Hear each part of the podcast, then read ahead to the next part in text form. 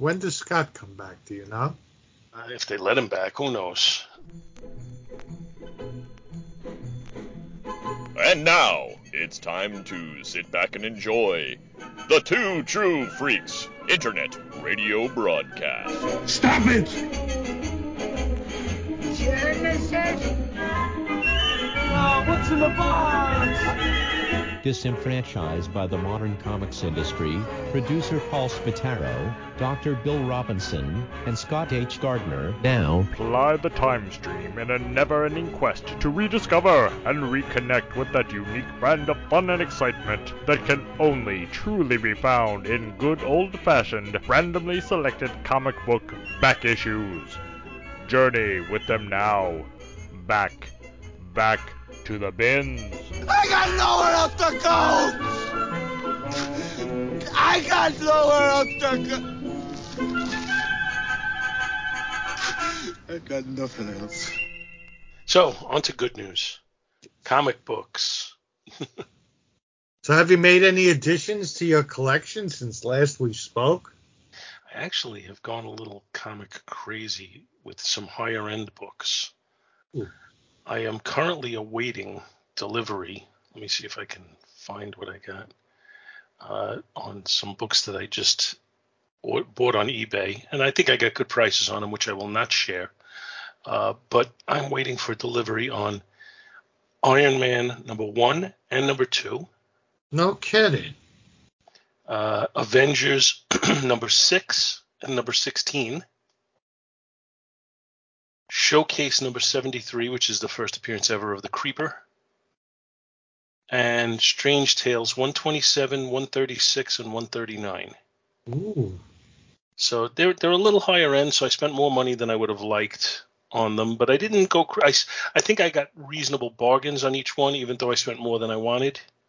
Right. I didn't. I, I don't. You know. I think I. Well, I don't think I know. I got each one of them for under market. Well, So very nice. so I'm content on on that purchase on those purchases, and then when they come in the mail, I'll tell Tina I bought them for two dollars each. Um, that's my recommendation. You need to sit her down and lie right to her face. That's the best. You know, I was in I was in a comic store uh, last week, and I picked out a bunch of things. You know, mostly the low end stuff, the dollar, two dollar books, whatever. But the stack started getting a little higher, and uh, I said, "Yeah, that's it all I'm going to buy because I don't want to come in with too big a stack because Because then it's obvious. Then then I'm going to get questioned." He says, "He says." How long are you doing this? He says you put it in the garage, you wait till she's asleep, and then you go get it and put it in your collection. I said, no, I, I said that that's all well and good, except she's smart enough to figure that one out. I used to do stuff like that with my ex-wife. I actually would ship stuff to my mother's house, pick it up on another occasion. But my mother used- wasn't good at keeping her mouth shut because of oh, you know, another box for you came today. Uh, thank you, mom. I used to, I actually used to do that at my office, uh, and and you know, without having fiendish plans. I used to do it like with Christmas presents, get them delivered to the office, so this way nobody would see them when they came in the mail. And then they uh, they started doing a, a you know they, they started telling everybody you can't get personal things delivered to the office. Uh, So what are you going to do? But anyway, let's talk some comics here, because otherwise it's going to get later and later. Hello, everybody, and welcome to Back to the Bins. I'm Paul Spataro, and over there on the other side of the computer line is Mr. David Pascarella. hey, how's it going? It's, well, it's going. I'm tired, you're tired, and the people listening are probably tired of us. But we'll talk, and we'll talk some comics. And uh, we were just talking about some purchases that we've made. Or actually, we talk about purchases that I've made. Have you made any purchases of late? I have indeed. From that gift you gave me, I've started to pay, piggyback off that, and I picked up uh, Superman 155 from 1962 and Superman 160 from March of 63. And did you get those at a uh, a local store or online? Nah, that these are eBay purchases. It seems the local shops are not going back that far. Uh, some of them do, but uh, you know, I, I think Superman issues are a little bit more of a catch. You know, it, it, you don't go in and find solid runs on Superman in the comic store. You'll find the occasional issue, and you probably have to hit numerous stores to get, you know, a, a solid run in of any of any substance. You know, when you go back that far. Yeah, that's the thing. And I added, uh, I bought that Time Life special, uh, 85 Years of Superman. So, It was Time Life special, like a video. Or? no, it's a magazine. Uh, Oh, I, haven't- I haven't seen that one. it's it's nice. It's got a big picture of Christopher Reeve on the uh, Christopher Reeves on the cover. Not George Reeves. No, Christopher Reeve. I always thought. No, no, no. I mean, we, we we've talked about how George Reeves was both of our first Superman live action. Yes. Uh, is he your fallback live live version, or because most of the people who listen, Christopher Reeve is the, their fallback. no, George. George George George Reeves is mine. It, it, that's that's the first image I come in comes to mind for me when I think live Superman. yeah, and his. I've said it many times before. His Clark Kent is probably my favorite Clark Kent. I, I, really don't I've care. said that too. I don't care for the Christopher Reeve Clark Kent in the least.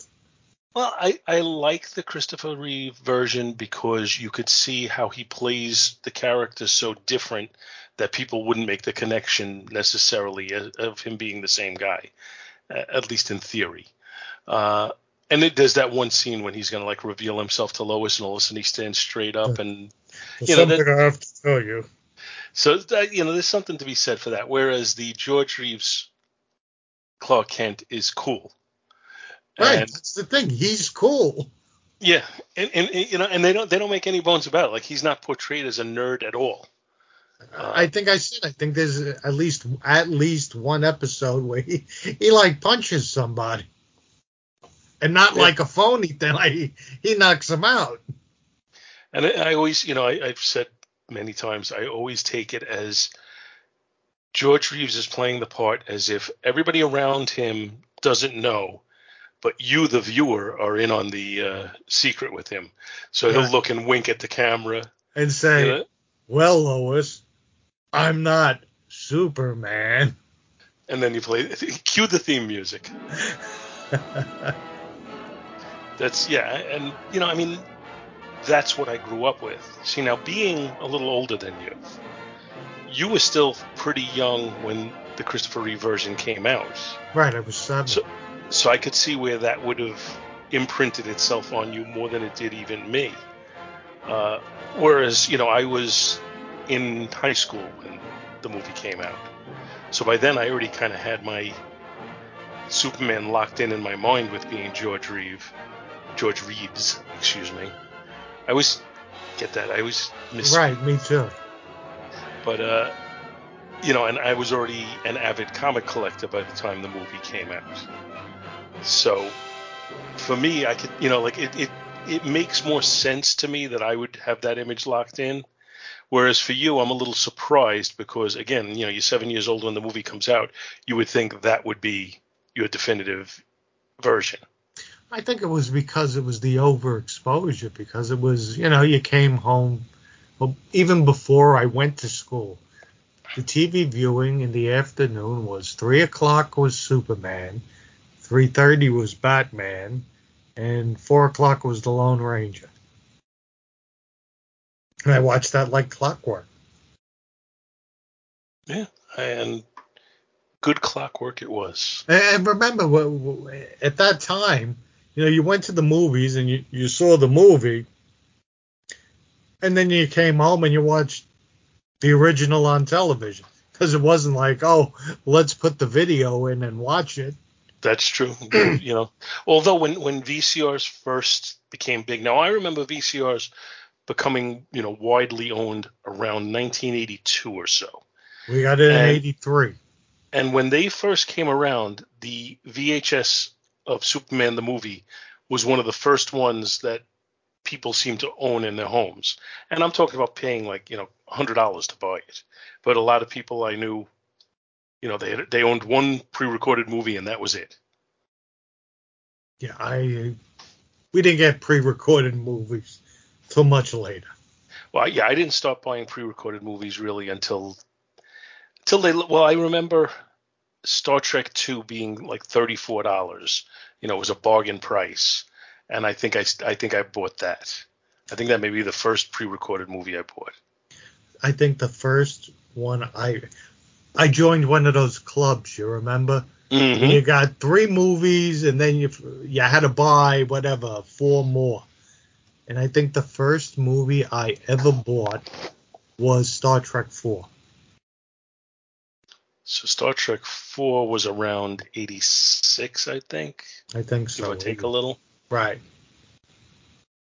Okay. Yeah, I, I also joined one of those at some point. know, when I had a, you know, when I started to have a good-sized VHS collection. But by that time, you know, they they they were usually bargain priced.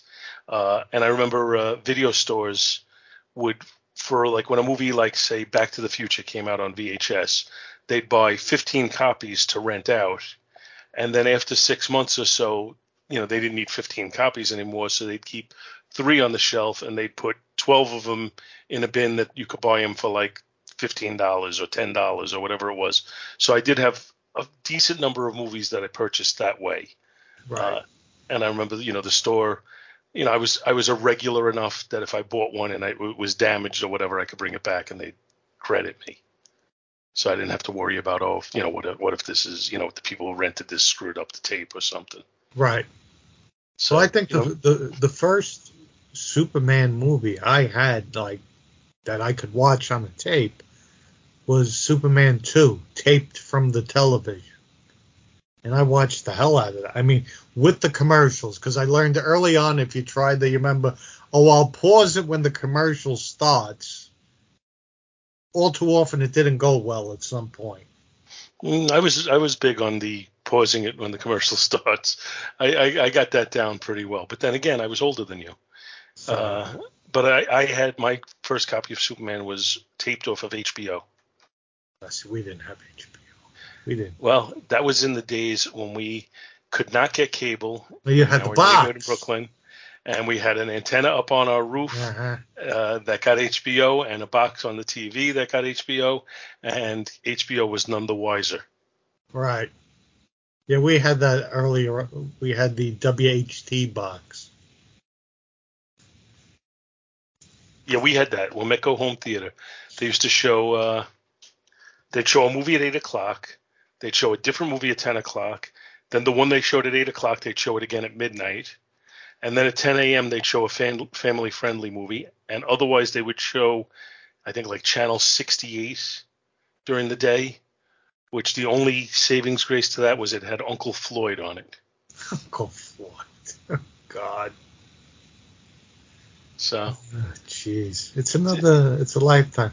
But you know, watching that Superman 2 taped all those years, you discover when you finally got it on uh, Blu ray or DVD, there's scenes that are still not, not in it that were just oh really?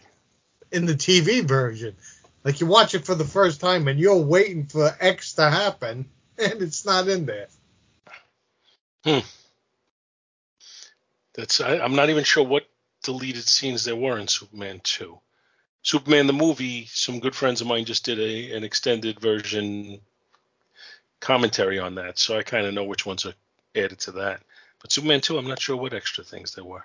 The thing that always st- sticks in my mind is when they're storming the White House and it cuts to like a, a Secret Service agent or someone on the phone.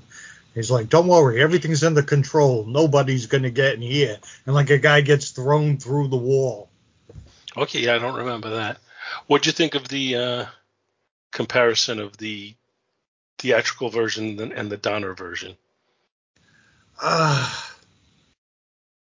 in concept, I think I like the Donner version better. In a concept, ro- Yeah, I agree totally because because excuse me because the version that they came out with the Donner cut is a lot of unfinished material, so it's not as polished Right. But if it had been the version they were going to go with and they had polished it up before releasing it, I think it's a superior vision. Right. Oh. get rid of some of the stupid humor. Oh, definitely. Definitely. I wish they really, you know, like if you could really go back and redo some of those scenes with the, I hate to say it, the CGI of today, and really have like Zod and Ursa and Non going up against a, in a real battle, as opposed to a few guys with rifles. Well, they, I, I mean, I guess they could theoretically at least take the scenes they have and clean them up and make it, you know, make it into a polished version if they wanted. I would say they have the technology to do that, but I don't think they're ever going to have the financing to do it. Yeah, there's not the demand, supply and demand. There's no demand. Yeah, exactly, and I think that's why they won't have the financing. So, all right, that's that's a good enough preamble here. Let's talk some comics. All righty. Uh, when we were discussing what to cover today, Dave suggested a Batman book and then said, "Oh, that's the first Batman I ever bought, you know, for my collection." And it happens to be one that I have in my collection, by the way, that I bought off the newsstand as well. Uh, and then I said, okay, you know, if that's we'll we'll go with that as a, as our theme, the first issue of a series that we bought. So the first issue of the Avengers that I bought was issue 122. So that's what I brought today. So today is, in its own way, it's first issue special. right. Exactly. So I'm gonna I'm gonna give you the choice. Would you care to cover your book first or mine? I'll do mine first. All right. I'll just tell you the the background on this book. Let's see, this came out in uh, 1982, so I was 11, and I got to preview this book because uh, a fellow in school, he he was a big Batman fan, and I was a big Superman fan, and he brought this Batman book to school one day. And I got to look through it, and the cover itself, I had no idea who Two Face was because you know my experience with Batman was the Adam West program, and Two Face never made it onto that, so I knew nothing. uh, un- until they made the cartoons of the right, right, right, 66, and then William Shatner voiced Two Face. exactly. But up until that point, I, I didn't know, and I, I the cover was what sucked me in. I just thought it was so, I don't know, wild. You know, you have this cover split in half with him in the center and the two, you know, completely different thug armies, I guess we'll call them. Yeah, you It's have your, like, your, your, your gangsters on the left and your uh, your street thugs on the right. You know, it's funny. I looked at this not knowing who Two Face was. My first glance at that was like, is that the Hulk? Is the Hulk in But yeah, so that's that's the story behind this, and uh, I guess I'll just jump into it. Again, we're doing Batman number 346, cover dated April 1982, on sale January 14th, 1982, at a whopping 60 cents. The writer Gerry Conway, penciler Don Newton, inker Frank Chiaramonte, letterer Ben Oda, colorist Adrienne Roy, and editor Dick Giordano. I had a little stroke there. And the episode title is Half a Hero. Harvey Two Faced Dent sits in a cell in Arkham Asylum, flipping his silver dollar coin under the close watch of two guards. Flip, flip, flip, tink. The coin hits the floor and Two Face has vanished before the guard's eyes. After an extensive and unsuccessful search of the grounds, Commissioner Gordon and Batman are summoned to investigate. While Gordon and the police are equally stumped, Batman retrieves the coin from Two Face's cell and learns that it is not his real coin, but a hypnotizing device that he used to escape against the guards. After a fruitless investigation, Batman gives Commissioner Gordon a ride home. And Batman notices Gordon's true concern. The commissioner is concerned about his future now that Hamilton Hill has been elected mayor of Gotham. Once home, Gordon finds his daughter Barbara preparing him a home cooked meal. But his worries don't disappear. Batman returns home, and as he goes up to the penthouse of the Wayne Foundation, he's intercepted by Alfred, who tells him that Lucius Fox is waiting for him. When Bruce learns that Fox wants a bit of advice for him, he acts uncharacteristically rude towards him. But the attitude is meant to teach Lucius to take matters into his own hands. Despite the reasoning behind his action, Bruce doesn't feel any better. The next day, Dick Grayson starts having troubles with his new girlfriend, Dala, who acts as if nothing ever happened between them. Concerned, and like most stalkers, Dick starts following her, much to Dala's delight. In the evening, Bruce goes on a date with Vicki Vale, but abandons it when he recalls the most possible location of Two-Face's hideout. The sudden change makes Vicki even more suspicious that Bruce Wayne is in fact Batman. Batman finds Two-Face's lair in Gotham's Lower East Side in the halfway house on East 4th, 4th Street. However, Two-Face has been waiting for Batman and is well prepared with a series of traps. Batman deduces Two-Face's plan, but soon finds himself confronting several of Two-Face's gang. Half are street thugs and half are high-class hitmen. This match this matches the decor of the hideout. Half the lobby is a ragged shambles, while the other half is as glittering and golden as the plaza. Batman defeats the gang and avoids a series of death traps, including a guillotine disguised as a wall and an electrified fire escape. Meanwhile, Two-Face and his new consort arrange the last stage of their plan. In the main room, Two-Face is waiting for him. Batman easily arrests the villain, but the madman soon takes off his mask, revealing Margot, Two-Face's new companion behind the disguise. Two-Face and his men show up on the other side of the room, protected by a glass wall.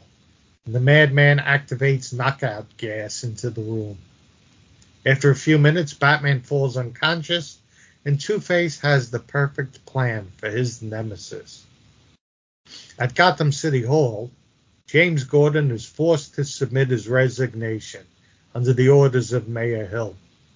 When Gordon leaves the building, Hill confers with boss Rupert Thorne, and the crime lord soon introduces his choice for the new police commissioner, Peter Pauling. With Hill and Pauling under his control, Rupert Thorne's control over Gotham is secured. To be continued. It almost had the feel for me like the TV show where you'd have, you know, at the end, Batman would be, you know, in a giant water bottle or something, and you know, how's he going to get out of this one? Tune in next time, you know, that type of thing. Uh, I felt like they overdid the splitting everything in half to the point of being a little silly. I mean, I guess it's a silly concept to begin with when you really think about it, but just you know, like like on the cover, to even have like like that he's got to be standing exactly in the middle, which you know makes for a dramatic presentation, I guess. But it's it just seems like so crazy. You know, you're gonna bring in contractors to build it this way, and I don't know. It, it's just like a little over the top for me. And what Uh, happens if he turns around? Now he's not not on the right Yeah, right. now he's on the wrong side. you, So, you know, you know what that reminded me of? That whole thing. Do you remember the old sitcoms where there'd be like two roommates and they'd have a fight and decide we're gonna split the apartment in half and put like a tape line yes. right down the middle? That is that's exactly what it feels like. It's it's just you know, conceptually it's just a little too silly for me. I, I like the character of Two Face, and I like the fact that he's always going to depend on the coin, and he's going to flip the coin and leave things to fate, and that whole aspect of it I'm kind of cool with. Uh, but just for him to be gimmicky with that seems to take it too far. Well, at age 11, I thought it was very cool. And I, you know, I can overlook that. You know, it, it's the nature of the beast that sometimes we're going to be more critical of this stuff when we're reviewing it than we would if we were just sitting down to read it for fun. Uh, so, you know, I, I look for the pluses, I look for the minuses, and that's the minus I see. On the plus side, I think I, you know, I'm not really, really big on Don Newton's art. Not that I'm not liking it, I'm just not aware of so many examples of it. Uh, and I do like what I see as far as the layouts and what look to be, you know, the the way he drew the scenes. But I think that Frank Chiamonte kind of, I don't know, he kind of simplified it. It feels like to me, like like it, it's lacking some details in some spots where I think it might have otherwise had it, or I, I think I may be even saying it wrong. Uh, I, I, just think I just think that the pen it, it, looks to me like the pencils would be far superior than the final product in its own way, and I'm blaming it on the inking, which may or may not be fair. Uh, but I'm not sure exactly what would have made it better. I think I think what we needed was maybe possibly some some just some some things that made it look a little bit more moody at points. Something that made it look a little bit more film noirish.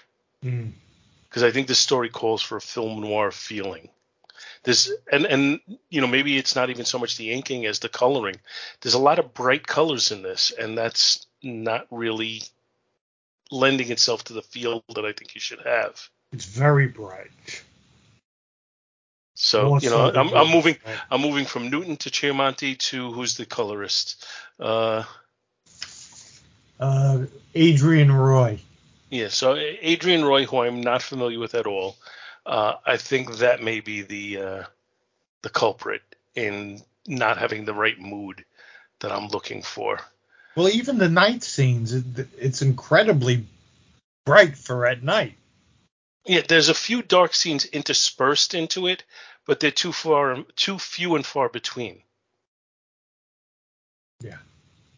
So that's that's my biggest those those are my negatives on this. I think the penciling actually, like I said, I think it looks like it might be really really solid to me. Um, Gerry Conway, I think he puts together a good story. I'm curious, you know, I, I, I like that he's got some subplots going here, and I don't remember, you know, reading this back in 1982 and where it went to from here. So, you know, he's got the subplot with, with uh, Dick Grayson and his uh, girlfriend, and obviously that's going to lead to somewhere. He's he's got the Vicki Vale things going on. That's obviously going to lead to somewhere. He's got Commissioner Gordon and, and the mayor. So there's there's a lot of stuff. There's a lot of uh, you know balls in the air here, uh, and and I I think you know that's kind of the continuing narrative that I enjoy. You get one story, but in that story, you get a lot of little things happening that are going to kind of carry through, so that even when a story ends, there's more stuff going on that want to, makes you want to keep reading the book. That you have a, a narrative through line even between different chapters or stories. And if you're just jumping on for quick, you know, read, you're not completely confused. Do you know what I'm saying? Mm-hmm. It, it, it's small enough that it could just go by the wayside, where you'll get more if you're reading everything, but if you're not, it still works out and that's that's the part of me that always enjoyed uh, when they would have the you know the asterisks and then telling you you know in the footnotes you know look to this issue to see what this was about and look to this to see what this was about and then you know I'd go over to the uh, local comic store and I always have to add in that even when I was like 10 11 12 years old there was a local comic store that I could go to uh, and I'd be looking for back issues that had the specific topics that were addressed in the footnotes, and I'd get very excited. Okay, now I can read that and see what happened and how it happened. So you know, and, and Gerry Conway is has always been a favorite of mine. Uh, I know people seem to have mixed feelings about him. I don't know if there was something that he said or did that turned people off, but you know, I, I have always enjoyed his writing. I met him at New York Comic Con one time. I thought he was very friendly and very uh, you know very welcoming. Uh, so I, I'm still a fan. I don't know what you know if if anybody else has anything negative. Uh, and and I, I again I like his narrative through line. I like his story. I like where it goes. Uh, I you know my biggest problems are it should have been the, the artwork should have been darker, and uh, I have to get over the fact that just the Two Face gimmick gets a little goofy at times. That's my only negatives. Uh, otherwise, I really enjoyed this book. Now, I think if I, if I'm remembering correctly, everything at that time was a two part. I think it was always the first half of the story was in Batman, and the second half was in Detective Comics. They don't go from Batman to Batman; they go across the line. Which I I, I was never a big fan of that. Uh, you know, I mean, there was a while where the Superman books did. Well, they were all you know, right. They were all intertwined. and then and and Spider-Man books did that too. I mean, that became more big in the '90s, uh, where they were intertwining, you know, six different series, but the story was just continuing from one to another, and and I always thought that was way too much. You know, then we could uh, we can trust a clone saga one day, or uh, you know, it, I mean, I, I think there's no better example of it than the death of Superman. I wonder though if this was just the two books that they had, if they were trying to almost mimic the TV show, where it was you know part one and then part two. If they were gonna do that, where they were gonna go into multiple stories, I kind of wish they'd bring some of them into the Brave and the Bold as well.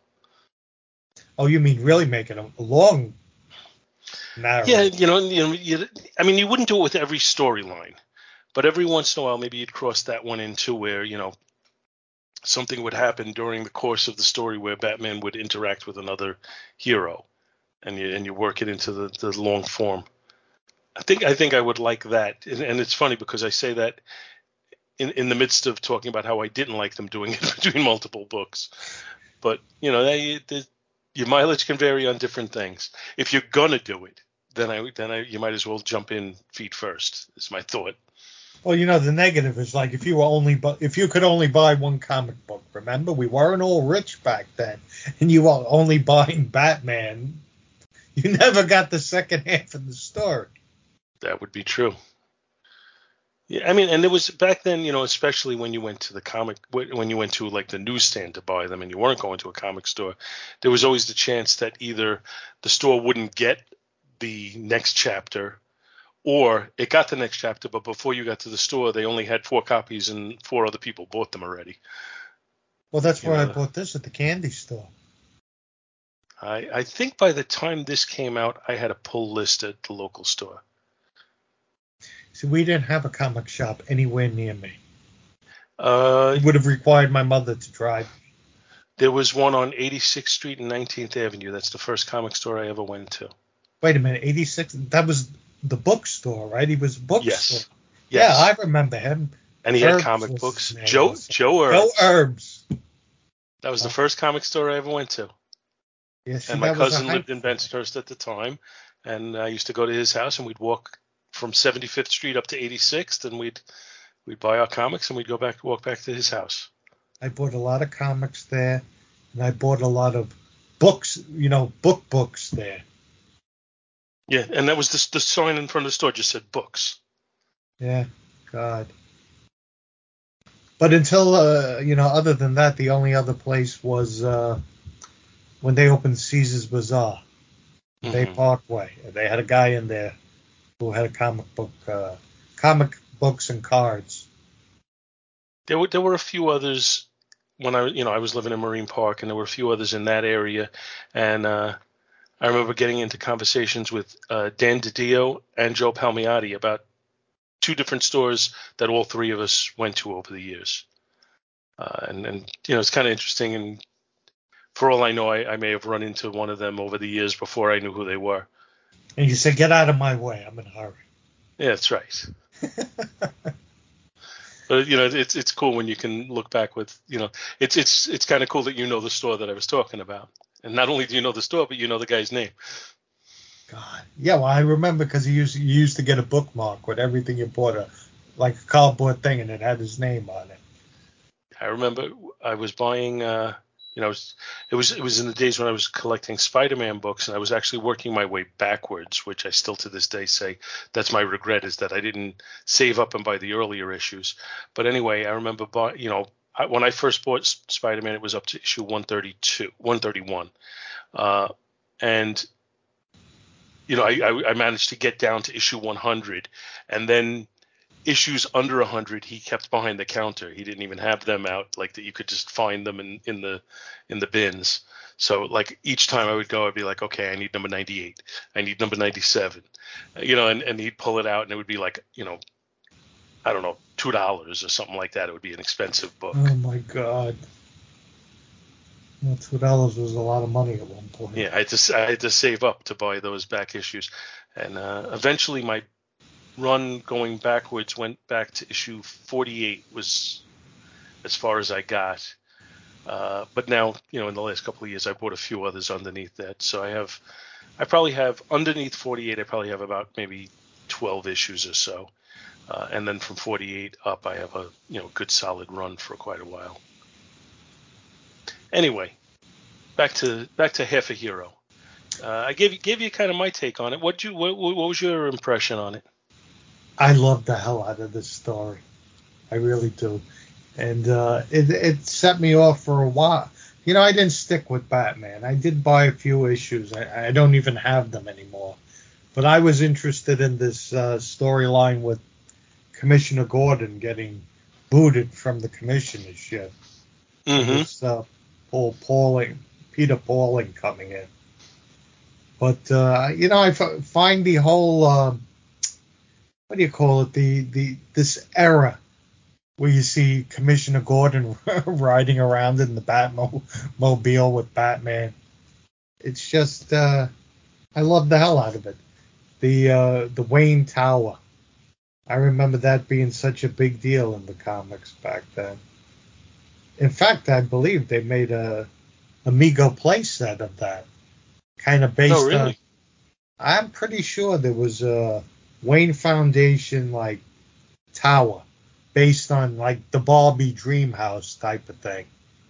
I'm almost positive. If you go to the Mego Museum uh, page, I'm pretty sure he's got pictures of it. Hmm. But I just, uh, you know, it's very reminiscent of, you know, it makes you, it makes me feel good. The trip back That's- to a simpler time. There's definitely an element of nostalgia that comes in with stuff like this.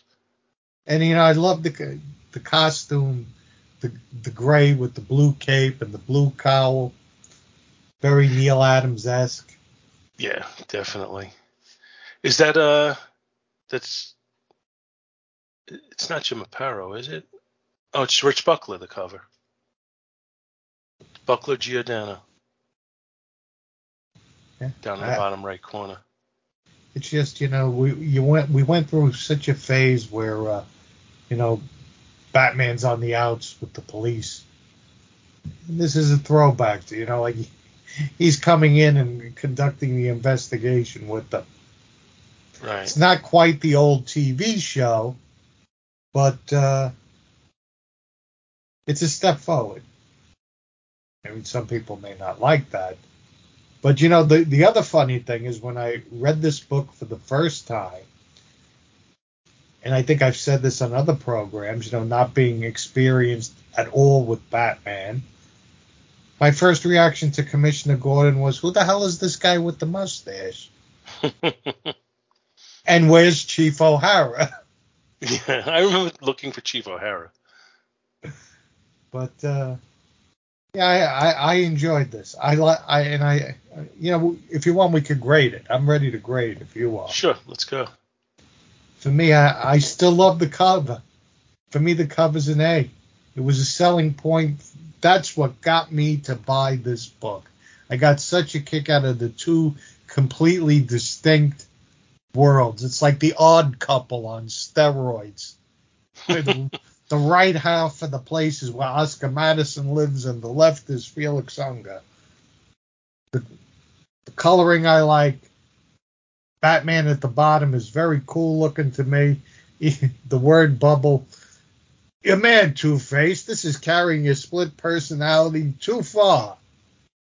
It's just I don't know. It's like from a simpler time, and I I get a kick out of it. So, and it's my review, so I'm giving it an A.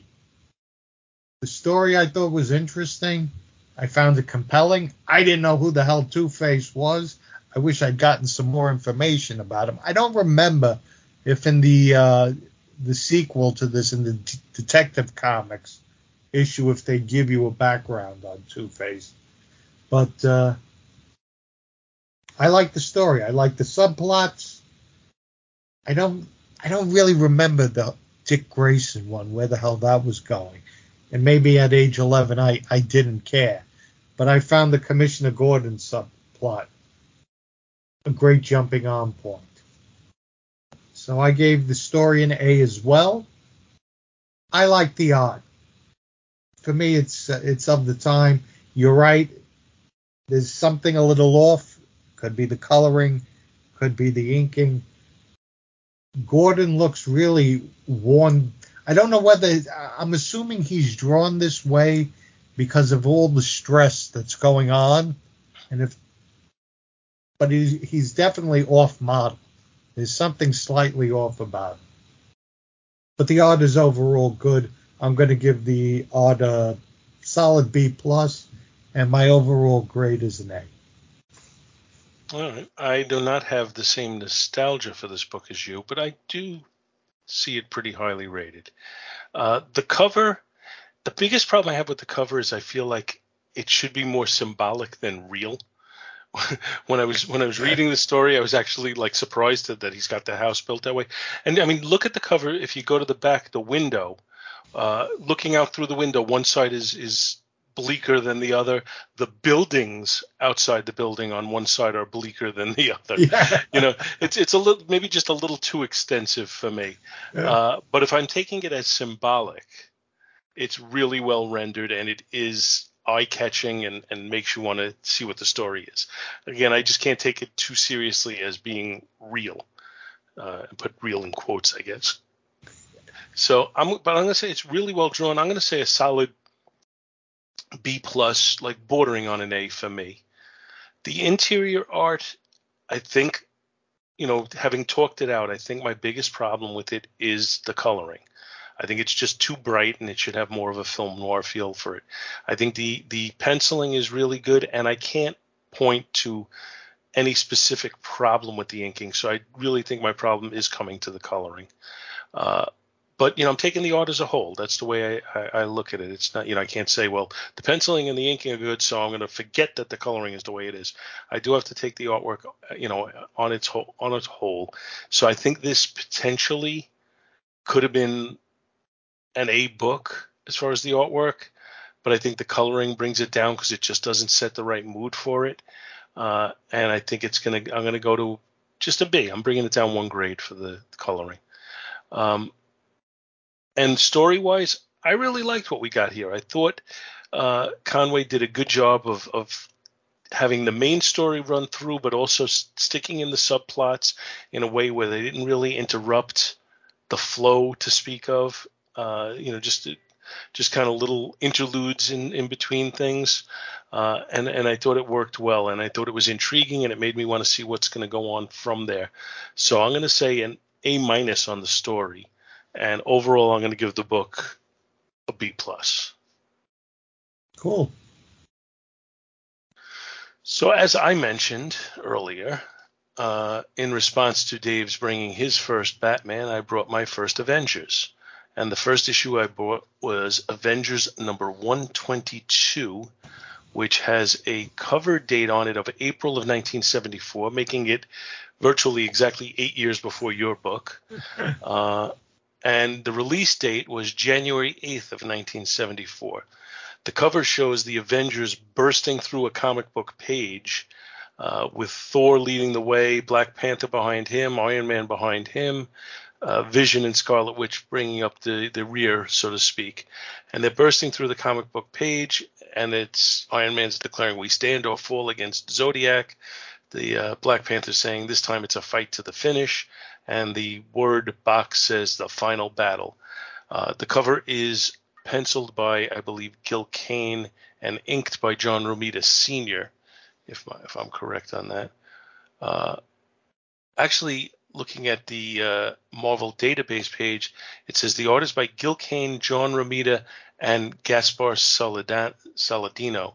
So I don't know if Saladino's a the colorist or if Kane penciled it, Romita cleaned it up, and then Saladino inked it. I don't know. I'm not sure.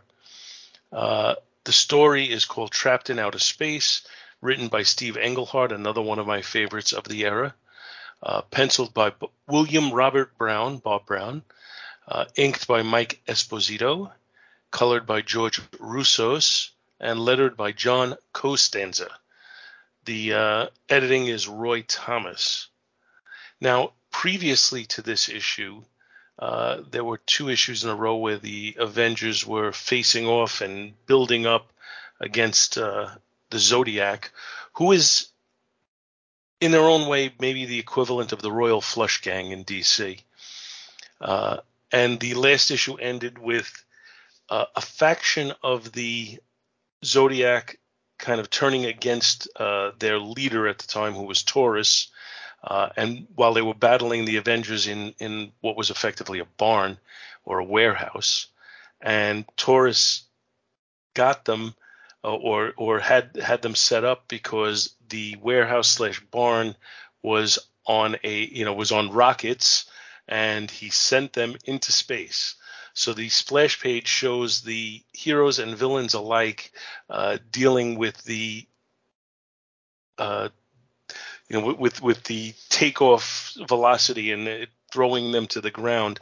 My only problem with it is uh, it almost looks like Thor, who's the most powerful of the bunch, is being affected more negatively by the centrifugal force or whatever force you want to call it than than people who are considerably weaker than him. Uh, but that's that's the only negative. I think it's a really cool and powerful splash page that we come into, and uh, then I guess they they reach some sort of velocity where they're going at a steady speed, and they all get their footing and they decide to see what's going on. Thor throws Mjolnir uh, at the force field uh, that's there, and I'm not sure exactly what he thought he was going to accomplish by doing so, but anyway, Mjolnir goes outside and uh, reacts in ways, I guess, that are convenient to the story because my understanding is that it would always come back to Thor no matter where he was. But in this instance, it's it's like more like a boomerang and it returns to where he was.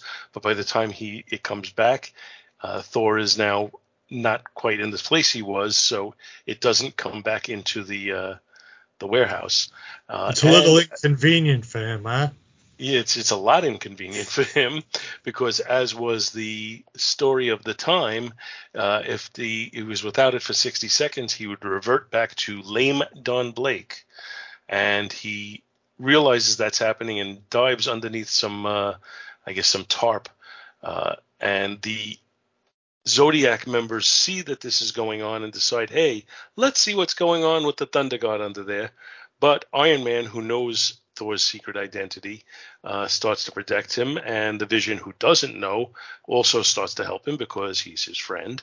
Uh, and then starts a, another battle between the respective factions on the ship until the Vision points out how stupid they're being for fighting, and they all settle down.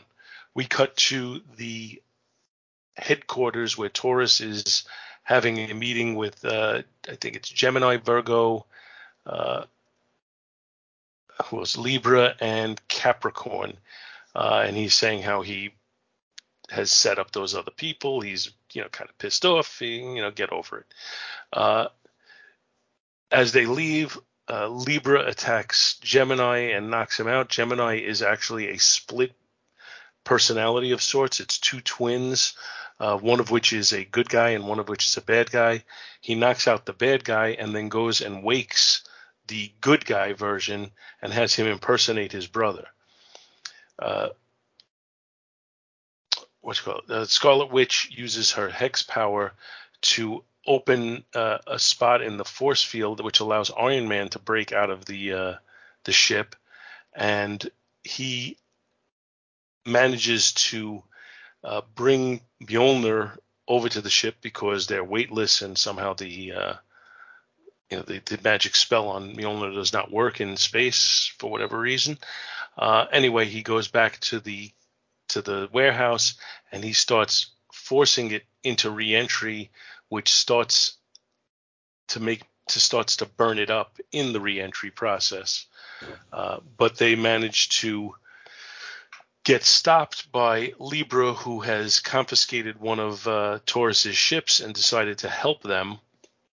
He puts them into a secondary force field and lowers them down to the ground. Cut away again, where Swordsman is sitting and, and uh, sitting vigil over Mantis, who was injured in the last issue, but she recovers. He's getting over a knife wound uh, that was infected from the Avengers Defenders War. So he's in a wheelchair. He tries to follow her, but he falls out and can't stand up. And we cut away from that, where the good guy Gemini is talking to uh, Cornelius Van Lunt, who is the uh, alter ego or secret identity of Taurus. Uh, and he mistakenly says something that reveals who he is. So Taurus just belts him in the face and knocks him out. Uh, and then he also attacks Capricorn and uh, Virgo for whatever reason.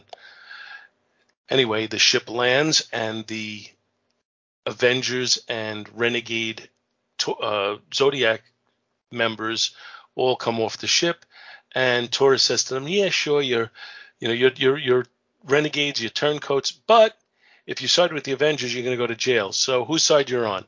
And they decide they're back on the the side of evil and they attack the Avengers, and another battle starts. Uh, during the course of the battle, the Vision blasts Taurus with his solar vision, which knocks him into a pool, and he can't swim, but the Vision is unable to uh, bring himself to save him. Mantis jumps in and saves him and the vision doesn't know why, which is a subplot that's going to be revealed as things go on. And then we find out, or we finish up with Libra being asked why he helped them, and he says that he thought Mantis was with them and he's her father. I wonder if he said it in James Earl Jones' voice. I am your father. And then uh, to be continued with the origin of Mantis. Now, the the origin is, I mean, the origin is that he is his father, uh, and the whole thing with the Vision not being able to go into the water is a subplot that gets revealed. I don't know about 10, 10 or 12 issues from now, not for a while yet. Uh, but it turns out, you know, at this time, I, and I think they've retconned it away a little bit, but that his android body was uh, a re configured version of the original Human Torch, uh, and he can't go in the water because he has like this claustrophobia of being in in a confined space because he had been buried in cement and held in suspended animation for years as the Human Torch before he was revived and turned into the Vision. Uh, and I, like I said, I think they've retconned that version of his origin away somehow because eventually they had the Vision and the original Human Torch on the West Coast Avengers. Uh, but that is the story, at least in this time period. So now this, as I said, was my first Avengers issue, and I cannot say that it didn't confuse me when I read it because there was a lot going on here, and there was a lot of what it, just what I was talking about with the Batman book book, where there were a lot of subplots that are going on, but they weren't as they didn't feel like they were just little stories on the sidelines. They felt like they were major parts of the plot right. that that were going on. So there was a lot happening here, but you know, I mean, I was what what you what are we talking about date wise? April of 1974. So I was 11, uh, and I was you know I had enough stick to itiveness that I was reading this through and I stayed with it and I eventually got the you know the the grasp of what was going on. So it wasn't that confusing, uh, but there was a lot of meat here, and I think that's what I really started to enjoy about reading these books, and I think it's what really pulled me in and it, it, goes against a lot of the theories that they had when they were, uh, you know, publishing in different eras. Whereas I always preferred the long form stories over the one done in one issues. I mean, there were a lot of good done in one issues, but for me, the ones that kind of kept you in suspense about certain aspects and you know gave fed you answers but created more questions while they were doing that those are the ones that i always found the most intriguing uh, i think you know probably the the master of doing that was probably chris claremont uh, you know when he was doing his x-men run he was you know constantly seeding the next stories while he was telling the original story and and i always enjoyed that very much um, the artwork in this is a little inconsistent. Uh, like I love the splash page, just the, the the energy that's that's being shown with the takeoff and them all being pulled to the ground. But then there's other spots where it's a little more simple in the drawing. Uh, but overall, this is this is a, a solid effort by Bob Brown. Uh, I'm just looking page ten uh, in the book. You know, the vision pointing out to space and uh, you know, his face just looks nasty. Uh, and and I just think you know like he's he's not supposed to be a regular human. He's an android, and I think that's kind of just a cool look for him. Uh, there's you know when when Taurus knocks out Gemini, uh, and there's the scene where where he's just kind of like looking up to the sky and and like you know like roaring uh, after he knocks him out. I, I just think it's so cool. Like you could feel the visceral energy there. So I think it's really well laid out by Bob Brown. I think most of the penciling is pretty solid. And I'm not a huge Bob Brown fan, but I think this is one of his one of his best as far as what I've read. Uh, so I think the artwork is really solid. I think the story is really solid. I'm not giving grades just yet, but you know, it, it was it was definitely a good first book for me to read. It pulled me right in. And by the time you know, I had read three issues of the Avengers. I was a, fa- a, a huge fan. What'd you think? Did you had you ever read this before? I have ne- I had never read this before, and uh, were you very confused by it? I was rather confused by it because it is it's like you said you you're as opposed to the Batman book that just had you know small side stories that would eventually go somewhere. This seemed like you know it was a big a big battle story with major you know parts to it that if you didn't read what came before you were a little bit lost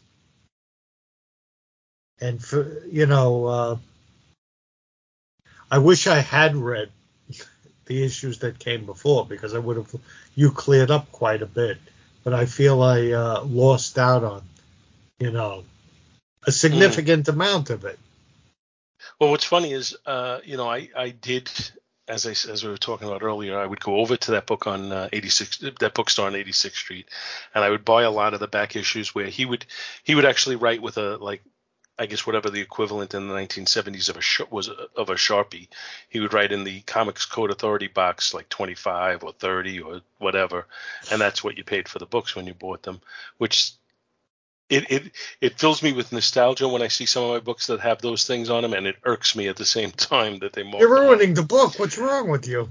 But I I had gotten, you know, the Avengers issues over time, but I don't think I had gotten 120 and 121 for quite a while after it had come out. So it took a while for me to to, to read the build up to this. But again, I like after I read the issues that came after it, I, I felt comfortable with the story as it was going for you know for quite you know without much problem. I was also a little confused with the uh, Thor and his hammer issue because, like you, I I kind of thought it, you know it's more like Thor's a magnet for the ham, hammer. Yeah, that comes to him no matter what. That's the way I always saw it. Yeah. Iron Man puts it down on his arm and he can't get up there.